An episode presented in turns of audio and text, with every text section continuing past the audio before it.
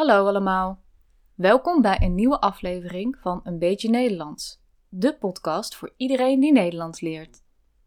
Mijn naam is Yvette en de aflevering van vandaag gaat over Anne Frank, een Joods meisje dat tijdens de Tweede Wereldoorlog ondergedoken zat met haar familie en bekend werd door haar dagboek. De tekst van deze aflevering kun je meelezen op onze website eenbeetjenederlands.nl. Deze podcast wordt gesteund door vrienden van de podcast. Heel erg bedankt aan alle donateurs die al een donatie hebben gedaan. Wil je ook vriend van de podcast worden? In de show notes vind je een link met meer informatie.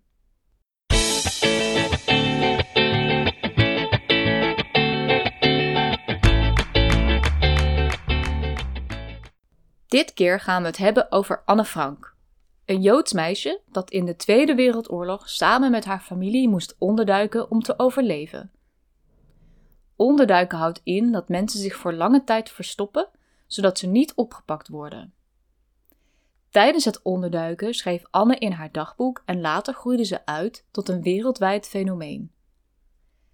Iedereen kent Anne Frank en haar dagboek. Maar waarom is juist Anne zo beroemd geworden? Dit leggen we je uit in deze aflevering. We beginnen even bij het begin. Anne werd geboren in Duitsland in 1929 als kind van Otto en Edith en het jongere zusje van Margot. Als Hitler en de nazi's aan de macht komen in Duitsland, wordt het er steeds onveiliger voor Joodse mensen. De familie Frank verhuist daarom naar Amsterdam. Anne is tien jaar als de nazi's ook Nederland binnenvallen.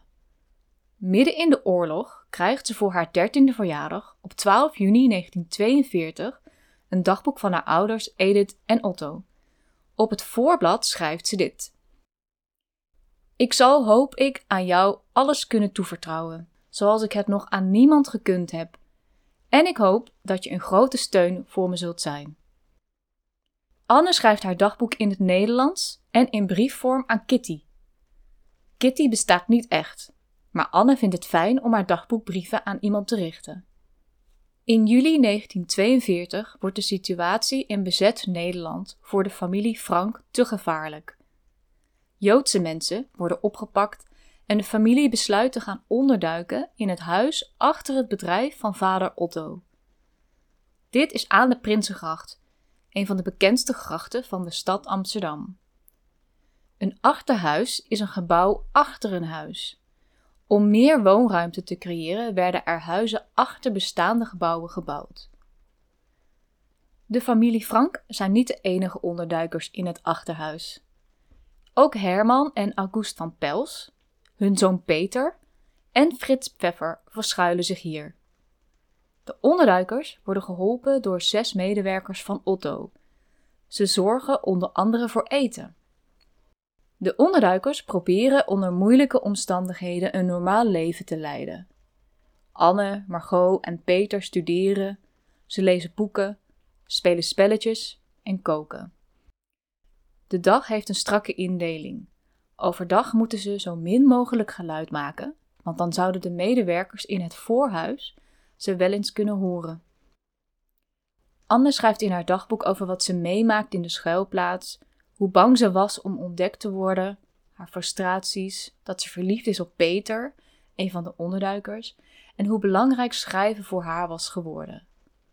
Het schrijven is voor haar een uitlaatklep en dat lezen we terug in haar dagboek.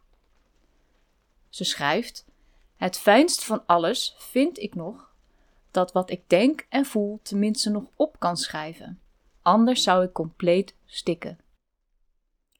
In 1944, tijdens de onderduik, hoort Anne een oproep van de Nederlandse minister Bolkestein op Radio Oranje. Een illegaal radioprogramma van de Nederlandse regering die gevlucht was naar Londen. Bolkestein vraagt alle Nederlanders documenten te bewaren over wat ze tijdens de oorlog meemaken. Anne besluit een boek te gaan schrijven op basis van haar dagboek over haar leven in het achterhuis.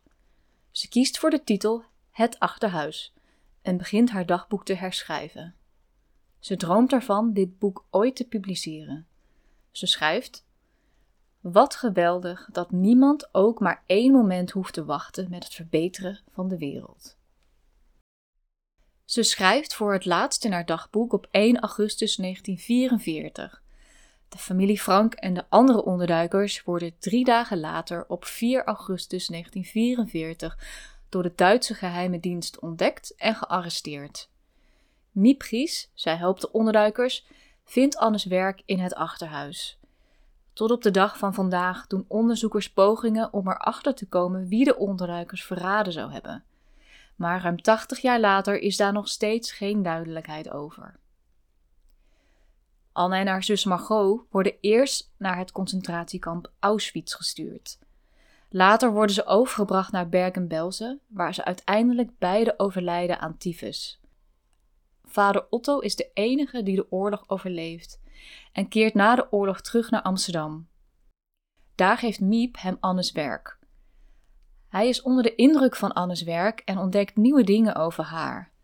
Hij laat het aan vrienden lezen en zij overtuigen hem het boek niet alleen voor zichzelf te houden, maar het te publiceren en zo Annes droom om schrijfster te worden uit te laten komen. Otto besluit stukjes die te persoonlijk zijn, waar Anne bijvoorbeeld klaagt over moeder Edith, uit de publicatie te laten. Als eerste verschijnt het achterhuis in Nederland. Vlak daarna volgen een Duitse en een Franse vertaling. Uiteindelijk komt het boek ook in de Verenigde Staten op de markt. Eind jaren 50 wordt het boek opgevoerd als toneelstuk op Broadway. Het toneelstuk is redelijk succesvol, genoeg om door Hollywood te worden opgepakt. Het boek wordt verfilmd onder de naam The Diary of Anne Frank. Anne's bekendheid groeit en in 1960 wordt de onderduikplek in Amsterdam een museum. Het is uitgegroeid tot een belangrijke plek om de Holocaust te herdenken en om jonge mensen te leren over het belang van vrede. Inmiddels is het boek in 70 talen vertaald en is het een van de meest gelezen boeken ter wereld. Anne Frank wordt gezien als een voorvechter van mensenrechten en haar boodschap van vrede is nog steeds relevant. Ze is een symbool geworden van de emoties en frustraties die komen kijken tijdens de puberteit. Ook haar talent als schrijfster is een van de redenen waarom haar dagboek zo populair is geworden en waarom Anne Frank nog steeds een wereldwijd icoon is. Hartelijk bedankt voor het luisteren. Als je vragen hebt over de aflevering, kan je die plaatsen op onze website. Vond je dit een interessante aflevering? Deel hem dan alsjeblieft met je vrienden, familie of collega's. Of deel de podcast bijvoorbeeld op Instagram. Dan kunnen anderen ook de podcast ontdekken en dat zou ik heel leuk vinden. Ik hoop dat je een beetje Nederlands geleerd hebt en tot de volgende keer.